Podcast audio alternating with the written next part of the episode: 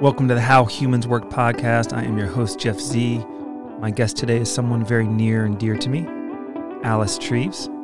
I wanted to drop this episode just to keep the energy going. As always, appreciate you tuning in. Hit me up if you have any questions. Without further ado, Alice Treves and Jeff Z in a rambling, musing conversation about the human ego. Here we go.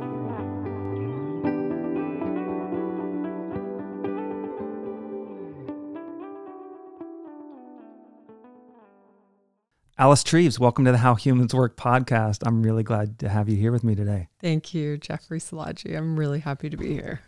For those who don't know, Alice and I are married. And one of the beautiful things about marriage is you can be desperate in, in marriage. And um, I'm slightly desperate, and I know that you can help me with that. And I'm desperate in this way. It's part of the journey of working with the podcast and, and really finding a rhythm and then dropping out of my rhythm and just being I don't know what to do next. Mm-hmm. And so thanks for coming on the show because I am desperate. I, I, I actually honestly am at a loss exactly where to go. Mm-hmm. But I, I, I think about the things for me that that I find valuable that I like to talk about and I do want to create shows and, and have discussions about. And one of the things that I wanted to uh, talk with you about is kind of a bonus episode. Like, let's just keep the energy going, keep finding those conversations that matter.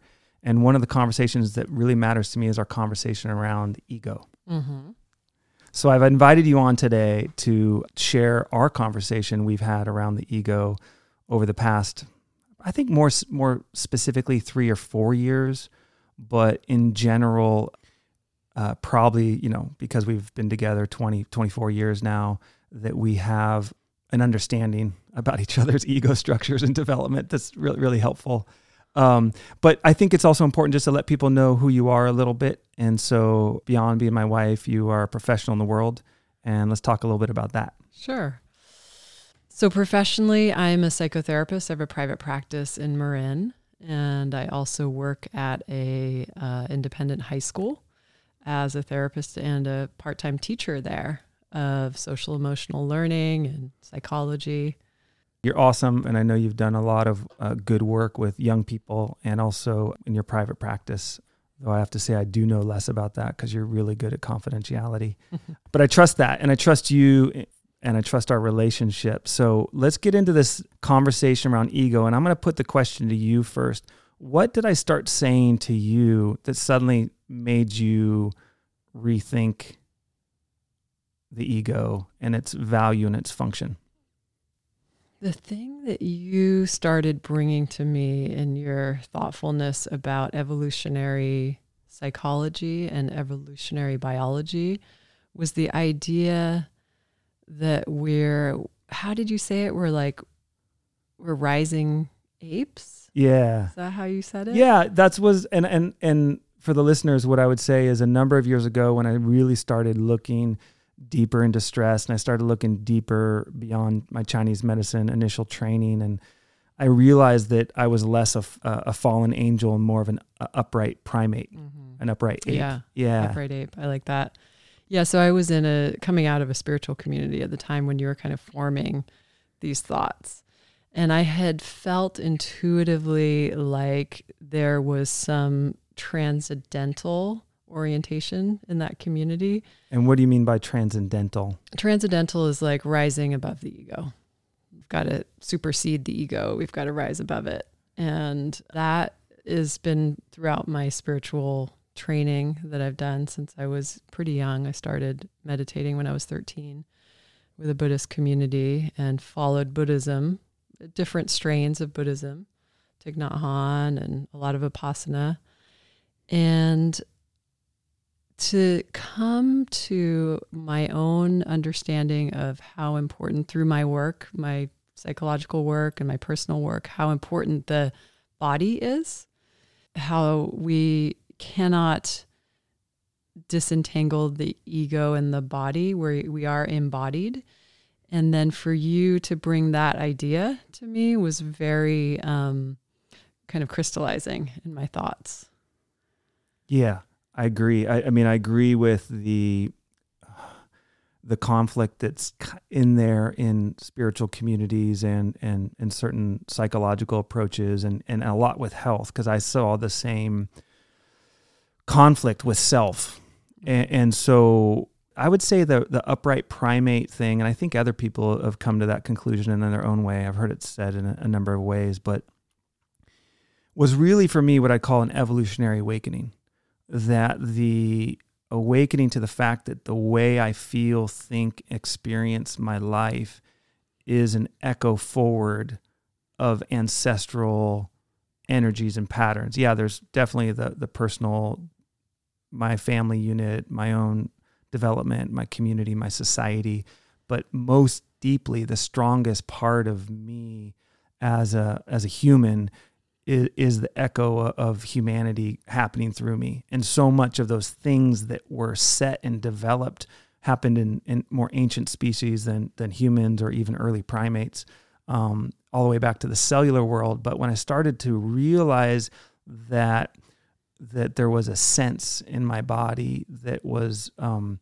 connected farther back, I started think, rethinking how I thought and felt about myself my own desires, my own tendencies, my own confusions, and and it, I started to re-look at my own spiritual orientation with a deep evolutionary bent, and it really transformed how I was thinking about it. And so, the place where that started culminating for me was when we were backpacking in in desolation wilderness, and our children were young, and they needed help going to the bathroom in the wilderness, and I would also work down in the in the in the city in the financial district. And you know, there's homeless people who don't have the resources they need. So I was just contrasting, you know, defecation in the city, defecation in the wilderness.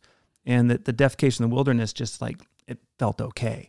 you know, there was nothing gross about it, just mm-hmm. kind of belonged there. Uh-huh. And then defecation in the city, it's like, ugh, gross. And I and I so I started thinking about the ego that way. That the biggest problem with and for me, ego that I've looked at is just it's Latin for I and a sense of self you know, a sense of self value, a sense of self esteem, a sense of self awareness. That those are things that we actually need a sense of defense, a sense of being able to protect ourselves, um, having fears, all those deep neurological things, right? So I started to realize, oh, so much of, of why the ego smells bad is really just the modern context. Mm-hmm. And so we've lost the modern story, the mismatched story with the ego, instead of seeing its true value in the wilderness when it's well placed in relationship. So that was my kind of early thread in the early part of last decade of like moving towards a deeper embrace of the nature of having a sense of self. And what's your sense now of what a well placed ego? I think it's is? tricky. I think it's tricky. I don't think, um, you know, in a hunter gatherer society that those ego structures are really um, clear. A healthy hunter gatherer society they would be well placed and worked with and related with. And but i think in modern times we have this beautiful thing where we can exaggerate certain parts of ourselves you know? People can become massively tooled and eccentric in some way like salvador dali you know? It could just be mm-hmm. this amazing creative person or some other kind of uh, massively influential and inspiring person, but that doesn't mean that they have a well balanced ego. So I kind of think we're stuck in some ways with the time, um, and that we can understand the need for a self. And I would think one of the places we could talk about around the ego and, and the need for a sense of self comes with the work of Lisa Feldman Barrett and how we both got really turned on to her work, um, Seven Half Lessons About the Brain. Yeah. You know, yeah. and that really. That's right. The it, predictive element r- of the ego. That's yeah. right. That's right. That the brain's function is to predict. And simultaneously, the brain is more efficiently hallucinating or using stored information rather than w- doing the energy resource of direct, fresh perception. Mm-hmm. It's like we just call, call, call on the familiar all the time. Yeah. So before we started our conversation, I was just kind of sitting with what's my experience of my ego? And for me, it's mind. It's the the chatter and the well-worn grooves that I am so familiar with that I go back to. That's an orientation, and that's my experience of ego. I don't know if that's the kind of engine that ego uses.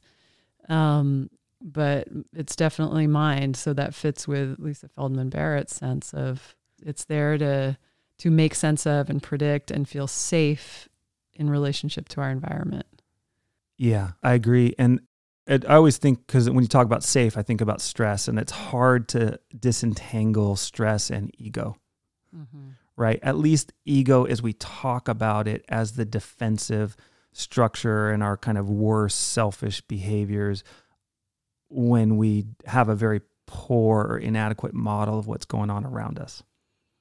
Mm-hmm. Right. So, um, so when you talk about that safety and you talk about that that that mind, I'm I'm interested more in hearing more what you have to say about that, um, in terms of the well-worn grooves, because the well-worn grooves are obviously familiar. They've been worked at, mm-hmm. repetitions, you know, half conscious, unconscious, right? And, and and what the what how you feel about your mind, you know, and like what's your relationship with your mind as you experience it right now, mm-hmm. or, or your ego as you're experiencing it. Yeah, yeah, yeah. One thing I've been thinking about, using my mind to think about, is as you grow older, I've just been noticing, not necessarily with me, but with people around me, and I think with me as well, that anything that is habitual in terms of our thinking patterns becomes more ingrained as we get older. And, you know, so people get more stuck in their ways. And I think it's neurological it's it's a it's literally the, the wiring of thought patterns in our brain.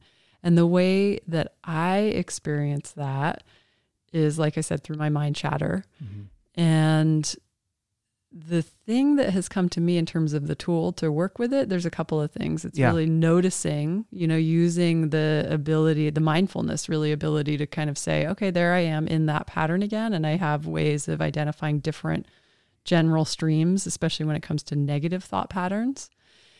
And the other thing is parts work. Yeah. Yeah. I want to talk about both yeah. of those. I, I, think those are great. Um, and then a minute ago, when you said that as we age, and I, I was like, yeah, there can be a loss of range of motion. Mm-hmm. And so, just like we need flexibility in our bodies. We need neurological flexibility. Absolutely. Right. Hundred percent. So I, I so I think the the fair critique of the ego or the sense of self is when it's fixated, mm-hmm. right? Or when it's losing range of motion mm-hmm. in terms of its flexibility of its sense of what could be or what's pos- what the position is, right? Yeah. I think the other fair crit- critique is the issues that come around with a separated self, a small self, right?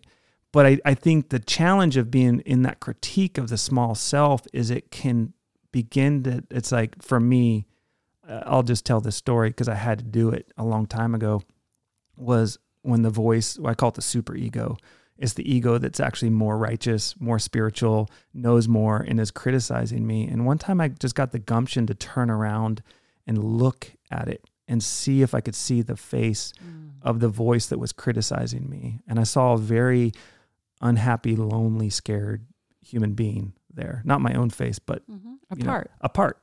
Yeah. exactly. Yeah. Back at the parts work. Uh-huh. And that was really helpful for me because I started to realize okay, the super ego that's judging the ego can be even more tyrannical, more problematic, dominating the, the small self is not exactly um, a healthy way for the mind to be interacting. And I think in the gap of the wilderness and the hunter gatherer thing, I think the modern experience is much of this mind as chatter, mm-hmm. mind as not adequate, mind as scared, confused, but can't really do it. So let's create a facade of, of comfort or, or acceptability. Absolutely. Yeah. So yeah. Um, maybe maybe we are going towards parts work on that. Yeah. Let's see. What's the entry point with parts work? Why don't you tell people what parts work is for those who aren't familiar with it? Yeah. So, in a nutshell, parts work is, and you know, this is the the deep study of many um, well versed therapists, including Dick Schwartz and John Eisman, uh, to name a couple of my teachers, and they talk about each of them in a little bit different ways, but the fragmented selves that we all get stuck in. That's that kind of, you know, loss of range of flexibility it's the part we often get reflected back to us from our partners or, you know, people who are close to us or our coworkers that isn't functioning that well.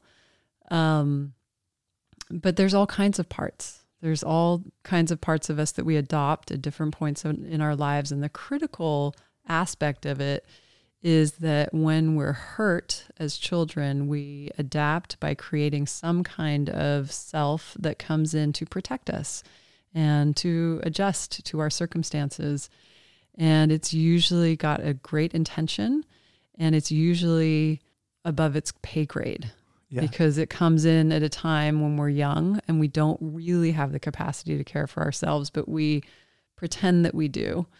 And so we develop these selves, these kind of frag- fragmented selves that come in to try and adjust to the world and be a somewhat of a you know a veil or a screen or a sentry, a guard, um, to try and deal with you know the slings and arrows of outrageous fortune that life is. Mm-hmm. Yeah, no, that's good. And and so that fundamental defense. I mean, I guess the question I was thinking, like, oh, is that a false self?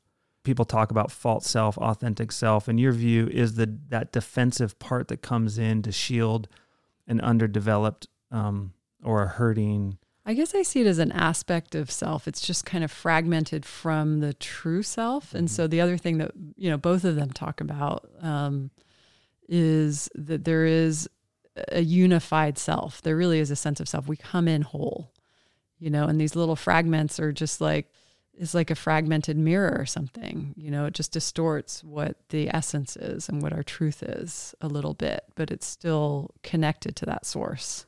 Yeah, I guess I'm thinking about pain aversion a little bit and as a kind of motivation for us to fragment because it's easier to if we're overwhelmed as a young person to face certain kinds of hurts and certain kinds of pain.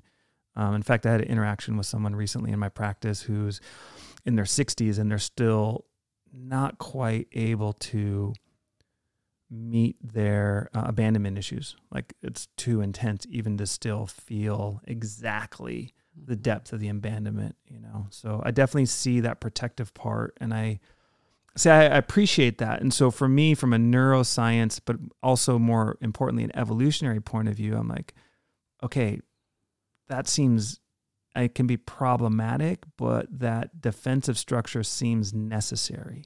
Absolutely. You know, and starting to appreciate it mm. in its limits, but ego development right? Self development, self identity development, self worth development. Um, not to you know become inflated in as a kind of false. I'm I'm I'm, I'm separate from the, the rest of the universe. Funny joke, very funny. like that's just really funny right now. I'm not sure why. Uh-huh. Um, and then uh, so that I'm that I'm separate from the universe, and then I'm gonna put up this like big human skill thing, or you know have a a massive profile or you know a kind of a, a deep front of status mm-hmm. and of mm-hmm. power. Mm-hmm. I'm not I'm not talking about that kind of ego development, but mm-hmm. you know I, I do think that part of ego development is dealing with power, right, and loss of power, and and and how to have enough. going to Lisa Feldman Barrett, how to have a holodeck at which our internal reality is lining up with external reality in a healthy, functional way. Mm-hmm. Absolutely.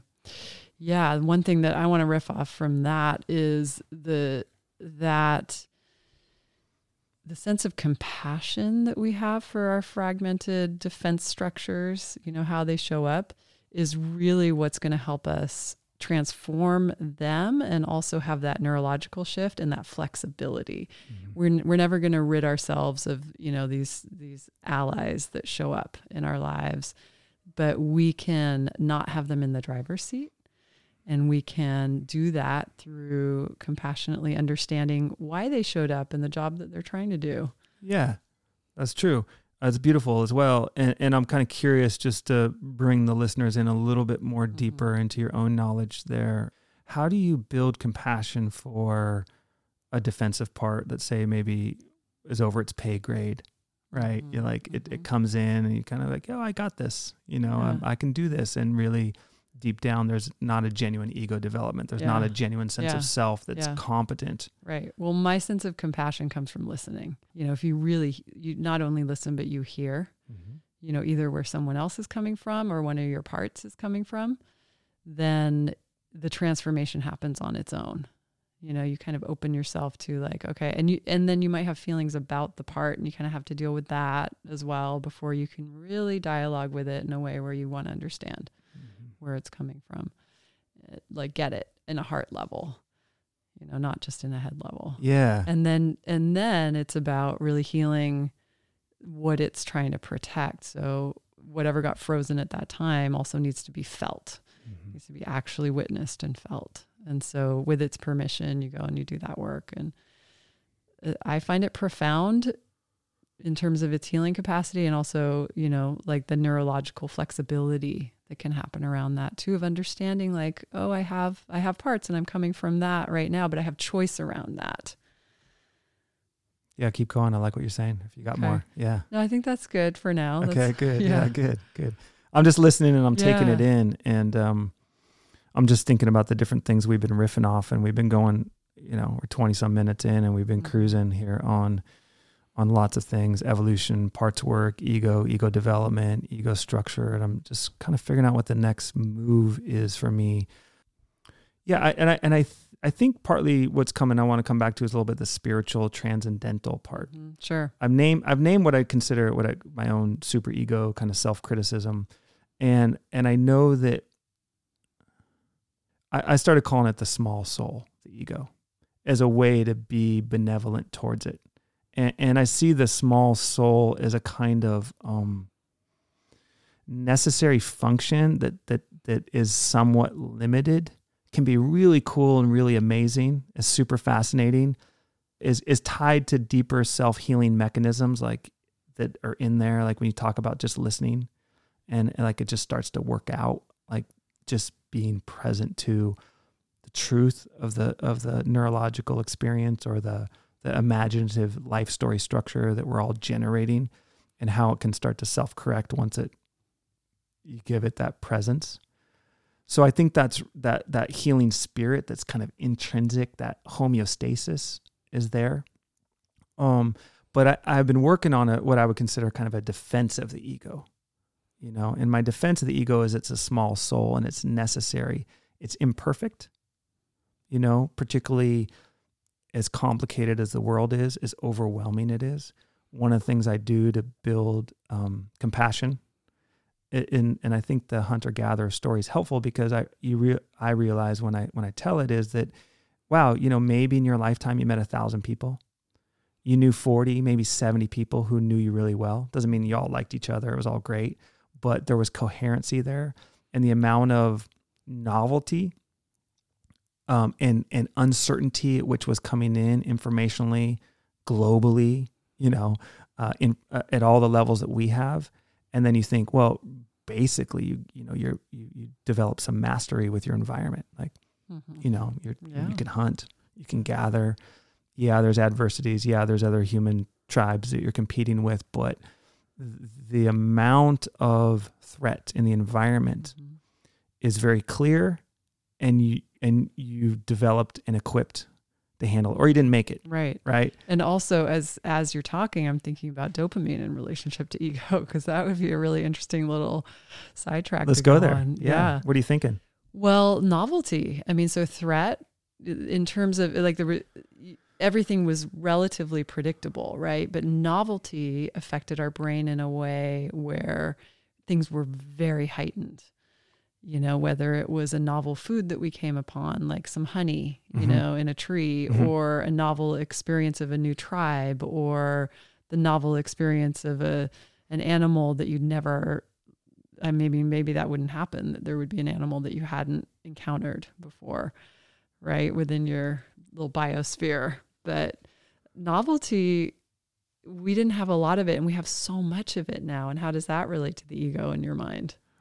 That's a great question. I think that part of the um, part of our ego structure or our cultural practices around our life is we can easily use novelty as a way to stimulate a sense of movement. And the reason I say that is I notice in my relationship when I drink coffee, when I drink coffee, it's which is a dopamine promoter, it's almost as if I'm moving It's almost as if something is actually happening. But really, I'm just drinking a cup of liquid, you know, and I'm not really doing a lot in my space. So, you know, I think that we are moved synthetically and, and, and culturally and socially by all the, the the access to novelty and new things and new ideas and new stories and you know and and that that's very stimulating and i think we have highly stimulated egos. And that's where i was talking before about the exaggerations. Like we get these really and it's kind of cool. Like you you wouldn't see a hunter gatherer be maybe there would be a eccentricity in some way but not like we have in today's world. Mm-hmm. and so it there's it it's distorted but i don't mean it negative. It's just exaggerated. We just have exa- I think we have exaggerated stimulated egos. Mm. But I think the problem with that on the dopamine and going back to episode 19 with Anna Lembke is that that stimulation, that hyperstimulation creates a neurological imbalances which cause us to have a distorted sense of self. I mean, we can go right to the the research right now around young girls and their sense of self and how they're feeling about it mm-hmm. in relationship mm-hmm. to social media mm-hmm. and the emotions it generates. Right. So interesting stimulation generates pain, which would be right there in you know in her line of work with mm-hmm. dopamine nation. What do you mm-hmm. think? Does that seem right, or you got a different idea? No, I mean, I I that's a deep one. That's one to touch on. You know, the effect of social media and the distortion and the the hyped upness of you know the dopamine and the novelty. All the filters that are going around right now, like all the feeds are all about catfishing filters and fake filters and all that. Yeah. Yeah, I don't know that I have right now a lot to say about that. Mm-hmm. But um, yeah, I haven't seen the filters. I'm a little detached from social media right now. Good on you. Yeah. But there's a lot of dopamine available for me when I'm ready to go back. I had a little dive into TikTok the other day because I'm I'm off work for the Christmas break and it was like crack. like I could just stay on here for for hours. And you feel like something's actually happening, right? Yeah. Yeah. And yeah. it's all a simulation and uh-huh. it's all like and what's your sense of self after that? Like I if I think about all the time I've spent, very few of the little videos or posts I've seen actually stick with me. Yeah. You know, they it's actually stick with it's me. It's so they true. actually matter. Yeah, yeah, yeah. You know, yeah. and they don't. Yeah. They, most of them yeah. don't occasionally they inspire occasionally they're funny and it's it's a good way as a kind of pass some time occasionally. Yeah. All right. So before we went down the dopamine ego yeah. and the stimulation road, mm-hmm. we were I was what was I talking about? You were talking about ego. What were you a defense of the ego, wasn't I talking yeah, about my defense, defense of the ego? Yeah, and I was talking about the small soul. Uh-huh. So so I, I guess what I've tried to come and this is partly in relationship to the internal family systems work that you mentioned, uh, Schwartz and Eisman, you said, mm-hmm. and what's you are referring as parts work is that ego development is really important. Mm-hmm. And so when people are busy trying to self deny ego experiences that are deeply tied to evolutionary motivations, that's problematic. Mm-hmm. I think it's better to develop a sense of self that can account for, obviously, you know, at some level, or at every level, we're more connected to the universe and to the play of, of nature and, and life than we imagine ourselves to be. That's a problem. But more importantly, that there is a, um, ah, I just lost that. I'll to come back. Let's see. Let's go to your thing and then maybe it'll re-stimulate mine. The thing that was coming up for me, just to kind of continue a little bit on the simulation of movement um, is just how important actual movement is. Exactly. you know, like actual analog, full on friction. Fr- yeah, true friction and movement in the world, you know, whether that's through exercise or sex or um, what are some other good? I don't think anything else is important beyond those two. no, you you've got the full list. Yeah, yeah, yeah. yeah. yeah. no, I think creative movement could definitely fall in there. Like mm-hmm. you know, an inspiration like today. Like yeah. this is a creative movement. We're actually moving mm-hmm. something, energy and neurologically. But you're right to come back to movement mm-hmm. because that's dopamine's like basic function, and we know from people who are dealing with Parkinson's that when you have dopamine issues, you have movement issues. Yeah. Right. Absolutely. So I think it's good to name those. Yeah. Yeah, but I still want to hear your defense of the ego. So my defense is that the ego is essential. It's partial, mm-hmm. but it needs development. And if we're busy trying to knock it down we're, we're, we're hurting our soul a little bit. I find it's much more benevolent, connected to realize that the deep motivations in me, I think I recovered, is is around the values that I am evolved to have in my life. That the concerns that I have that I would call stress, where my ego concerns and self defense would come up, are implicitly there because of the thread of humanity. Okay, mm-hmm. somewhat exaggerated, distorted with modern culture or whatever, but they're still at work. You know, all the research says these things are still mm-hmm. working out through us, and we're not going to like quickly bypass them. We're not going to quickly suddenly jump around these things. Mm-hmm. We're going to be carrying them. Mm-hmm. And so I think that we are in a time of humanity where, uh, you know, a lot of social activism, I wish humans wouldn't, you know, I wish we wouldn't, I wish we couldn't, you know, and there's a lot of things I agree with.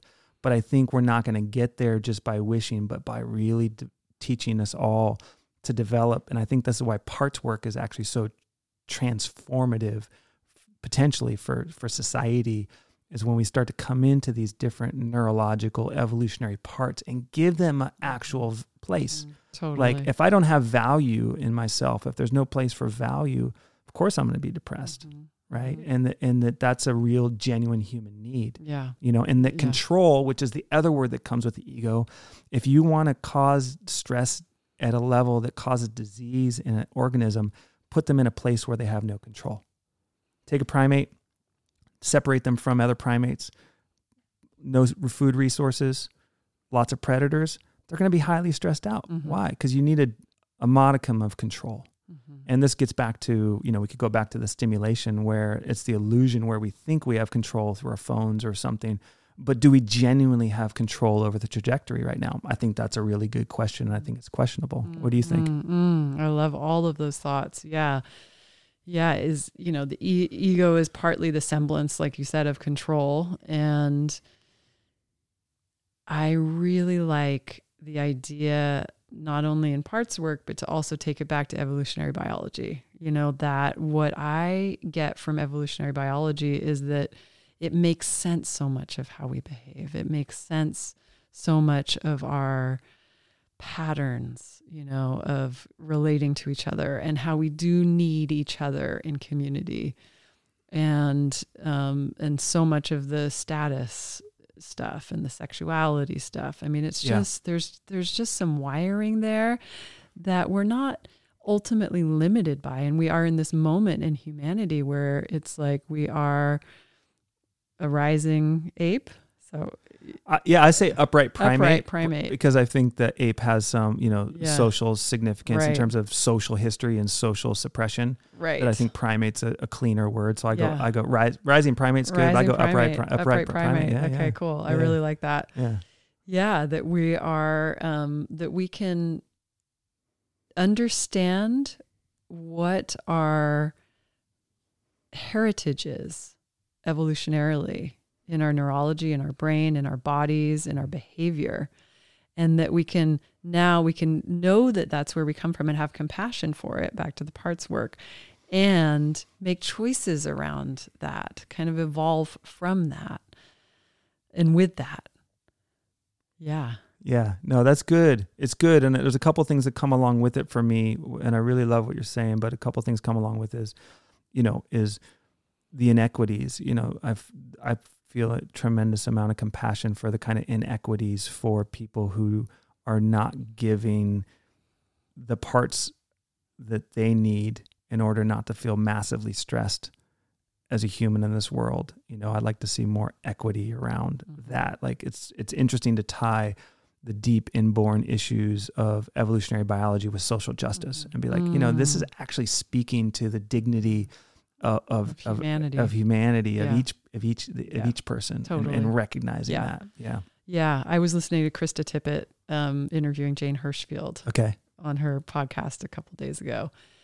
And they were both talking about how, and this is a very nascent idea for me, but it fits with what you're saying about how as human beings, we do need to evolve out of a an economic system that has so many people stressed out all the time. That really makes sense. Yeah, I, that's a that's a I agree, mm-hmm. and I um in terms of toxic stress in particular. I mean, we, I, I'm, you know, I'm pro stress too. I'm pro a little bit of control. I'm pro a little bit of ego, and I'm pro stress, right? Uh, um, which is funny. Um, well, it's what we've got to deal with. I mean, yeah, we're, we're here totally, with it. Totally, yeah, totally. So you know, there's also something really beautiful around. Um, you know, in Chinese medicine, they call it the three treasures: the Jing, Qi, and Shen.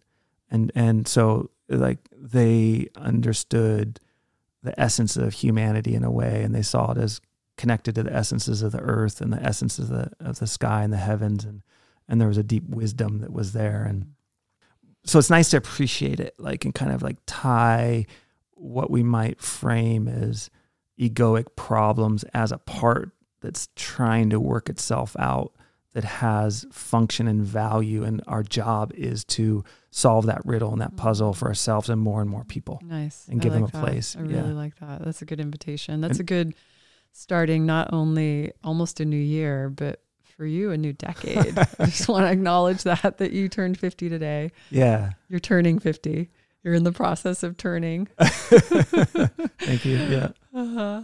Yeah, no, it's good to do this. I kind of like this is like a birthday present in a way yeah, to, to have this conversation really with you. Thank you so much for joining us today. All music is performed by the incredible and effervescent Chase Jackson at chasejacksonmusic.com. Please support this podcast by following us on your favorite streaming platform, sharing it with your community and friends, and by making a modest donation to our Patreon page. To learn more about this show, our guest, as well as Jeffrey and his work helping people make peace with their human nature, go to howhumanswork.us.